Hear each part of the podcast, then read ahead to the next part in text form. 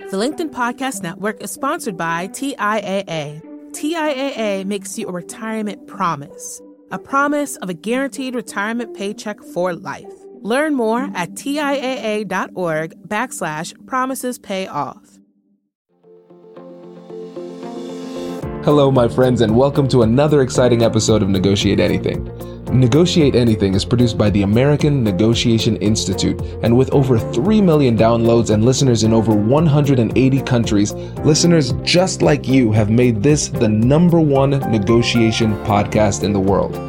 I'm Kwame Christian, and I'm the director of the American Negotiation Institute. We're growing, and I want to introduce you to our new team members and new trainers. This will help to give you new, diverse perspectives on negotiation and conflict resolution. That's why I'm excited to let you know that Shane Martin, our head of sales and partnerships, is going to serve as co host of the show from time to time. We are passionate about providing you with the best content that will help to make your difficult conversations easier, both at work and at home. Lastly, before we get into the episode, I want to remind you that our team conducts negotiation and conflict resolution trainings in the United States and abroad. Our trainings will give you the practical skills you need to resolve conflict, negotiate, lead, and persuade with confidence. Click the link in the description below to learn how we can help to make your difficult conversations easier. And now, let's get to the show. Mike, thanks for joining us again. Thanks for having me back, Kwame. It's great to see you. Yeah, it is good to have you back, my friend. So, how about you get us started by telling us a little bit about yourself and what you do? So, for the folks that maybe haven't heard us before, Michael Reddington, certified forensic interviewer and executive resource. I'm the president of Inquasive Inc., and we teach executives how to increase commitments to action and reduce missed opportunities by applying strategic and ethical observation and persuasion techniques. I love it. And you have big news, my friend. So, can you share that with the audience? I appreciate you asking. Yes, sir. So, we are officially published. Um, my first book, The Disciplined Listening Method How a Certified Forensic Interviewer Unlocks Hidden Value in Every Conversation, is now available for purchase online at all the major retailers and outlets. So, really, really excited about that. Yes, we are excited about that too. And you know, honestly, Mike, I was the big news I was talking about was your son's t-ball league. But you know, I, I, I, guess I guess the book is good too. The book is good too. But no, yes, this is yes. great. This is really great. I'm I'm excited about this because for the listeners who haven't listened to Mike's episodes in the past, they are they're some of my favorite. Really, really, really good. And so I'm I'm pumped to essentially use the book as a you know, as our muse for this conversation. And so I really like the title, the disciplined listening method, because, you know, people come on the podcast all the time. They say, listen, listen, listen. Of course, people understand that's at the heart of negotiation. But when you think about the, just the word listening versus disciplined listening, what, what's the distinction? Thank you for asking. So, as I get into this, I want to make sure that I'm clear up front that I'm not talking down about active listening. I don't want to come across that way at all. Those traditional active listening behaviors that have been taught since the 50s are good and we should do those things. But there's several opportunities that lay within them. So first, really active listening equates to attentive listening. So it's true that if you believe that I'm showing you more attention while you're talking, then yes, you're more likely to share more information. That's true. I'm willing to bet there's a pretty serious percentage of your listeners that are black belts at looking people in the eye smiling, nodding, mirroring their posture, occasionally summarizing a word or two they heard, all while summarily ignoring the person that they're looking at and thinking about some other pressing matter in their day, how they feel, or what they want to say next. So it looks like we're listening, but we're really not and that's it's it's how our brain works. Our internal monologue runs about four times faster than we can speak audibly out loud. So our mind is going to be racing ahead, and there are some distractions. So with disciplined listening, yes, all of those active beha- active listening behaviors still apply. However, the focus of disciplined listening is identifying hidden value in every conversation. As trite or as you know, listening 101 as this may sound, how do we elevate the goals we take into every conversation and then apply that goal oriented approach. So now I'm observing, looking, and listening for any indication to achieve that goal, to enhance the relationship, to enhance the project, to enhance the outcome based on the conversation. And I think that's basically summarized. I may have rambled there a little bit, but that really, from my bias perspective, is what separates disciplined listening. Understand the goals we're looking to achieve, applying, applying specific behaviors and techniques to maximize the relationship to achieve those goals. Oh, this is great, Mike. Because for me, uh, one of the the signs of a brilliant insight is that it seems obvious in hindsight.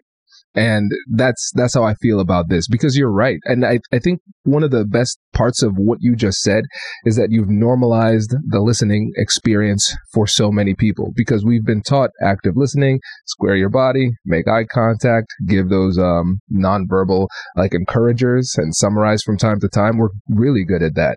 But I'll I'll call myself out. Sometimes I would I would be doing those things and my body essentially goes on autopilot. It does it naturally at this point. And then a few seconds pass by and I say, where did I go? Could they tell I was gone? I don't know, you know? And so really what you've done with this is you've taken listening to the next level because yes, active listening is good, but this is much better. And I like the fact that it's goal oriented. We're not just listening for the sake of listening. We're actually focusing on the outcome that we're trying to achieve through listening. Thank you. And that goal outcome or that goal focus is really important. There, there's a fair amount of research that is consistent and clear that we generally will apply as much focus and effort we believe to be necessary based on the expectations we have going into the conversation. So if I go into a conversation thinking what I say isn't going to matter to Kwame, he's got his mind made up, he's going to do what he wants. Or if I go in thinking my mind's made up, there's, you know, maybe he surprises me, but more or less, I don't think he's got anything for me. Now my expectations are low. If I if I go in expecting there to be, and I say this in air quotes that people might not be able to see, but expecting there to be a fight, right? This is this is going to be an argument.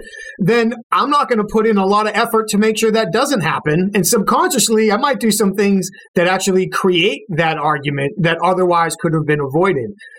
But if I if I'm going into a conversation and I literally elevate my goal, shift my mind's eye from the short term tactical to the long term long term strategic. So instead of thinking about what is the time drain that this conversation is going to have on my day or my life? What's the emotional drain that this is going to have? Where are you and I so different that it's going to be frustrating and hard to work from? If I'm focusing on that, my expectations tend to be short term focused, negative, and reduce the amount of effort and focus I'm willing to put in. But now, if I look it and say, okay, well, I'm here for a reason. What's the greater reason? What's the long term impact of this conversation? Not just where does it have me today, but where does it position me down the road, the next conversation, the next relationship, the next opportunity? Now the reward or the incentive is bigger. And because the reward or the incentive is bigger, I'm more likely to apply more effort, more focus, compartmentalize my emotions, separate the people from the issue, all of these things that I know that you teach. Because now it isn't just about surviving this conversation, it's about moving bigger pieces on a bigger chessboard to a more productive outcome. This is great. And Mike, I think, tell me what you think about this. It, it sounds like one of the, the most powerful elements of what you've described just now is the fact that in order to do this effectively, one of the best things you can do is simply change your mindset and perspective because you haven't said specifically do this, that, and the other. It wasn't like a laundry list of eh, those things that you need to do differently. Those things that you need to do differently will happen organically if you change from the short term thinking to long term thinking focus on your goals, and then naturally you'll recognize what you need to do in the moment to achieve those goals. Love it. Love it. No, this is great. It, it makes so much sense. And, and one of the things that you mentioned was hidden value. So when you're using the disciplined lear- uh, listening method, we're searching for hidden value. So when you say that term, what does that mean to you? For me, that comes from my interrogation experience and honestly, it comes from victims, witnesses, and suspects, not just what you, you know, not every, especially for where, where I come from, we're not just sitting down with people who, you know, this person committed this crime, get him or her to confess. You know, generally, for the the the situations my former teammates and I found ourselves in, we're getting called out for situations with multiple suspects, no evidence. Everybody's already been interviewed at least once and declared that they did nothing and know nothing. Several weeks or months have gone by, and now that the situation has become so untenable, my former teammates and I are called out to identify the truth, resolve the situation. So at that point, it could be very easy to say, okay, I need to figure out who did it and I need to get them to confess. But now confirmation bias sets in, diagnosis bias sets in, all kinds of other problems start to flare up. Instead, if I start looking at those conversations and thinking to myself, okay, there's a 99.9% likelihood that nobody involved in this investigation wants anything to do with talking to me. The victims don't want to go through it again. The witnesses don't want to go through it again. And whoever the guilty person may or may not be, they most certainly don't want to go through this again because they probably feel like they've almost got, got away with this by now. So by realizing that pretty much nobody wants to talk to me. I cannot take that personal, just understand it's part of the game, what we're going to go through. And now instead of looking for a confession or looking for an admission, I can take an educational or a learning mindset into each one of these conversations and say, okay, what can I learn about this situation through each one of these conversations? And through that learning mentality, I can be patient. I can let the conversation come to me. And now instead of listening for a confession or a gotcha moment, I can listen for opportunities literally to build unexpected bonds. There's value there. I just found out that we have something in common. I just found out that someone had a different perspective. I just learned that someone was facing pressures inside of their life that previously investigators were unable to identify. So the more I learn, the more I put myself in a position where people feel like I'm not judging.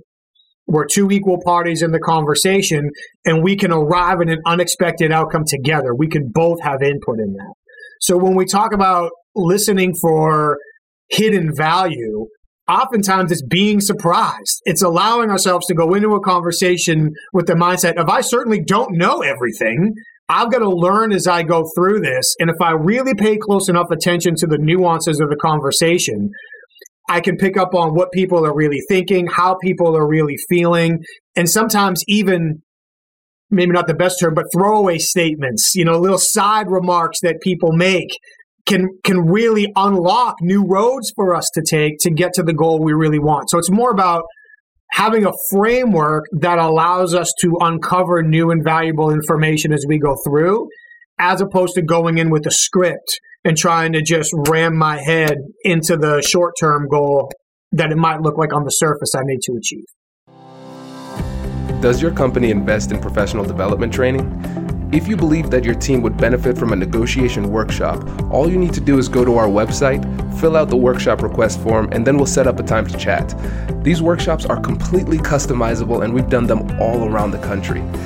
Negotiation and conflict resolution skills are beneficial across all professions, but they're especially useful in procurement, purchasing, sales, sourcing, and contract management. Our calendar is filling up quickly, and we even have some workshops scheduled for next year. If you think you might want one, I'd suggest reaching out soon so you don't miss out. Check out the link in the description to learn more. And now, back to the show.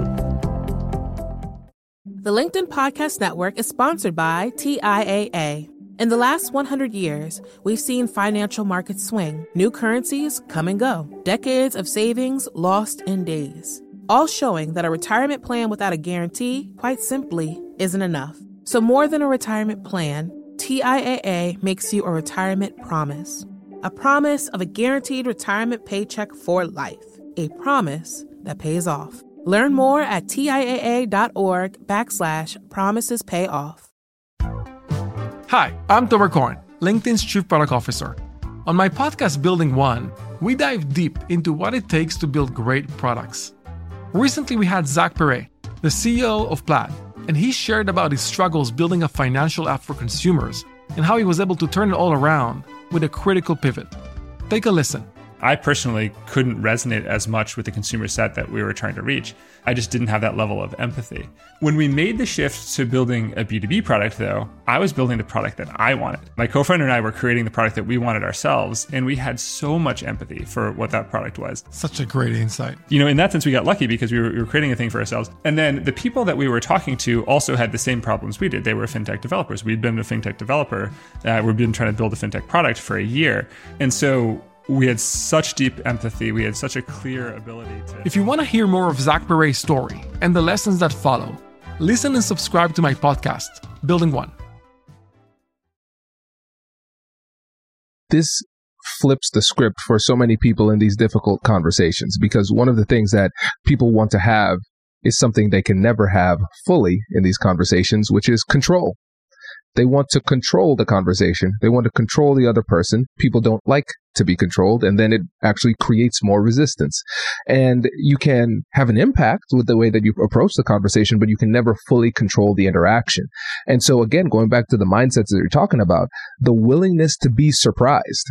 That I I don't think I've heard any, let's just say, straight uh, negotiation expert say you need to embrace the unknown and be willing to be specifically surprised. They're always talking about how to minimize surprises. And so that mentality I think is really important. And so I want to dig deeper into that because it's so rare in this context. Why is it so important to embrace that? A couple things I'd love to touch on there. I believe in my bones, especially when we talk about difficult, uncomfortable, potentially contentious conversations the single best way to maintain control of that conversation is to let the other party feel like they are in control. Is literally, and this actually kind of ties into something you and I were talking about before we came on. Um, but generally speaking, if I push you, you're going to push me back harder. Now that's also metaphorically true. So when you metaphorically push me back harder, you are now putting your flag in the sand. You want to keep control of the conversation. So if I never push you, you don't have to push me. You feel like you're in control of the conversation, but I know where it's going. If I have a really good idea on generally speaking what I want the outcome of this conversation to be, where it starts and who controls the start doesn't make a difference because I can take wherever you start the conversation and over time work it to the outcome or the general area of outcomes that I believe will be productive for this conversation. So by allowing somebody else to have control, now I'm guiding or facilitating the conversation. I'm not forcing it. And in a lot of negotiations for people that believe they have to be in control of this conversation, it's like they step right into the spider's web. They're leading the conversation in their mind the way they believe they need to lead it because I'm not trying to wrestle that control from them. It's just a matter of time before the circuitous route, more often than not, not always, leads it to where we want to be. So that's, I wanted to ch- touch on that about the control piece that you mentioned. Getting back to the surprise piece, preparation is absolutely key. Situational awareness is absolutely key if we minimize the amount of variables we have to deal with during the conversation, we minimize the amount of things we have to think about, we can be more focused. So I'm a huge fan of not preparation to the point of paralyzation, but you know, a thorough preparation to limit some of those surprises for sure. For me, where I think about the willingness to be surprised is forcing the the maintenance of the learning mentality if I believe I know how this movie is going to end, then I'm in a validation mentality. And anything you say or do is just going to reinforce what I'm looking to validate. But if I'm in a learning mentality and I go and saying, you know what? I think I've got this pretty well planned out, but Kwame may surprise me.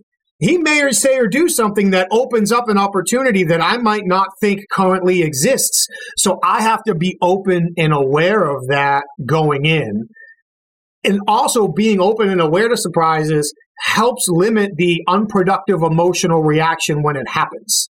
So if somebody springs something on me or something comes up out of the clear blue sky, instead of me spinning in my chair thinking, wait a minute, what do I do now? It's like, all right, cool, that happened. How does that slot into the goals we're looking to achieve? Like, how can I use that? So I may have rambled in a couple different places outside of, of your initial question, but that's I believe, how it frames together. There are so many different directions we can go with this, but let's just talk about going with the flow for a moment, get a little zen here. It's like um, Bruce Lee said, be like water right? You need to adjust. You need to be flexible. And I love the idea, the distinction between that learning mentality versus the validation mentality. And to me, it makes us realize that we need to step back and check our biases. And one of the frustrations I have with like for bias trainings, and this is for somebody who conducts bias trainings too, is that a lot of them are so limited. They focus they focus on protected classes of of individuals. So you think about race, religion, sexual orientation, those type of things, and it's very important to address those things. But you have to understand that bias is everywhere. And so for you as an investigator, if you are going in and you're saying, this person is doing this for this particular reason, I know this to be true, but you don't recognize that you came to that conclusion because of a bias, not because of the, the, the information that's in front of you, then you're going to misinterpret things because you're not going with the flow. You're trying to force the flow in a direction where it's not meant to go. And so what I'm realizing here is that with this disciplined learning method, what we're doing is we're, we're really availing ourselves to the purest form of information because we are availing ourselves to information that is untainted by the biases and perceptions that we might be trying to validate that we don't recognize what we're trying to validate during the conversation. Amen. And when you talk about biases, I want to echo the importance, especially in regards to the protective classes. There's a, a research study that I find to be credible that says we have 175 cognitive biases. Those are biases that are essentially hardwired into our brains to help us make decisions we're comfortable with as fast as possible and continue to find comfort with them. The thing that our brain literally hates the most is discomfort. It's where cognitive dissonance or buyer's remorse comes in. I did something, I don't like it. Oh, let me rationalize that really quick. Now I feel comfortable. I can go on with my life. So, and then there's three other research studies. Um, one out of see if I get all of these right. One out of Princeton that showed we're capable of judging somebody's character, trustworthiness, and I believe assertiveness was the other one inside of 100 milliseconds after looking at their face. A study from the University of Glasgow found the same character. We can determine somebody's, I'm not saying accurately, but we feel like we can determine somebody's the same characteristics inside 500 milliseconds after them hearing them say the word hello.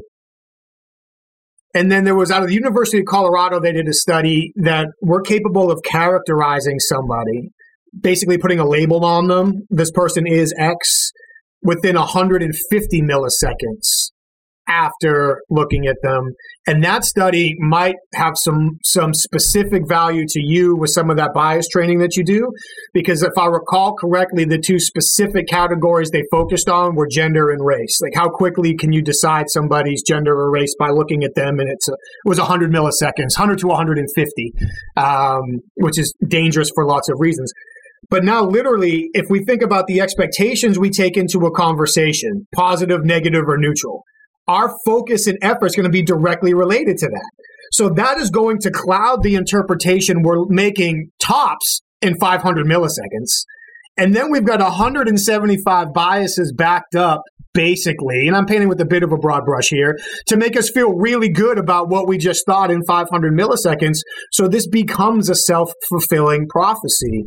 Many years ago, I was working with the sheriff's department outside of Chicago and they had a woman who they thought for sure was responsible for a series of break-ins, and they had uh, uh for um, burglaries would probably be a better word.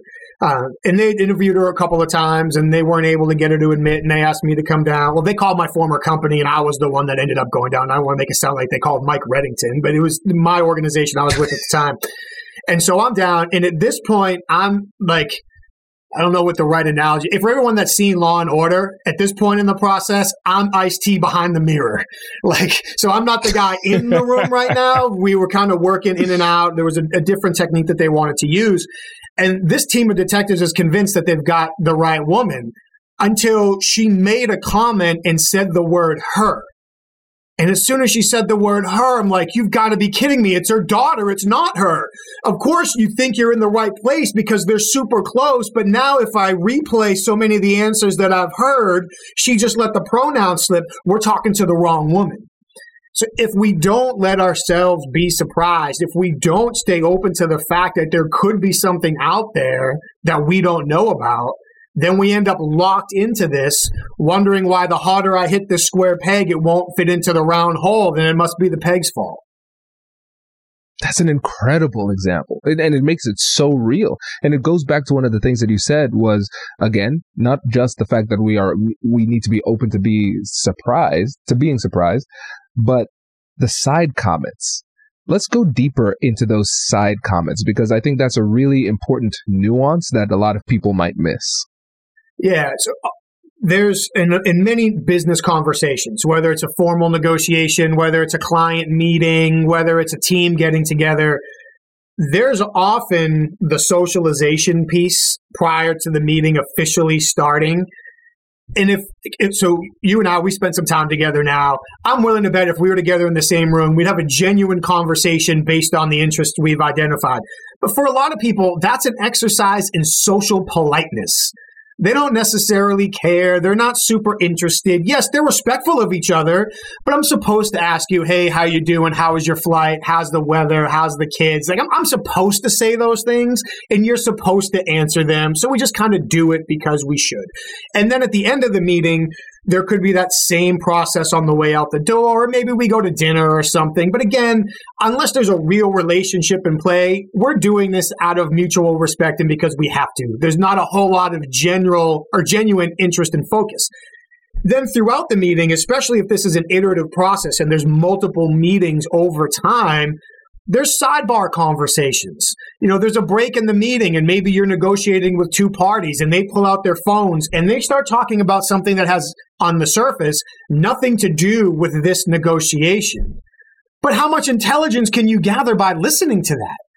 What type of thought process are they sharing? What type of challenges are they talking about? What type of goal or larger motivations, a bigger plan or strategy are they actually alluding to because we get to overhear that?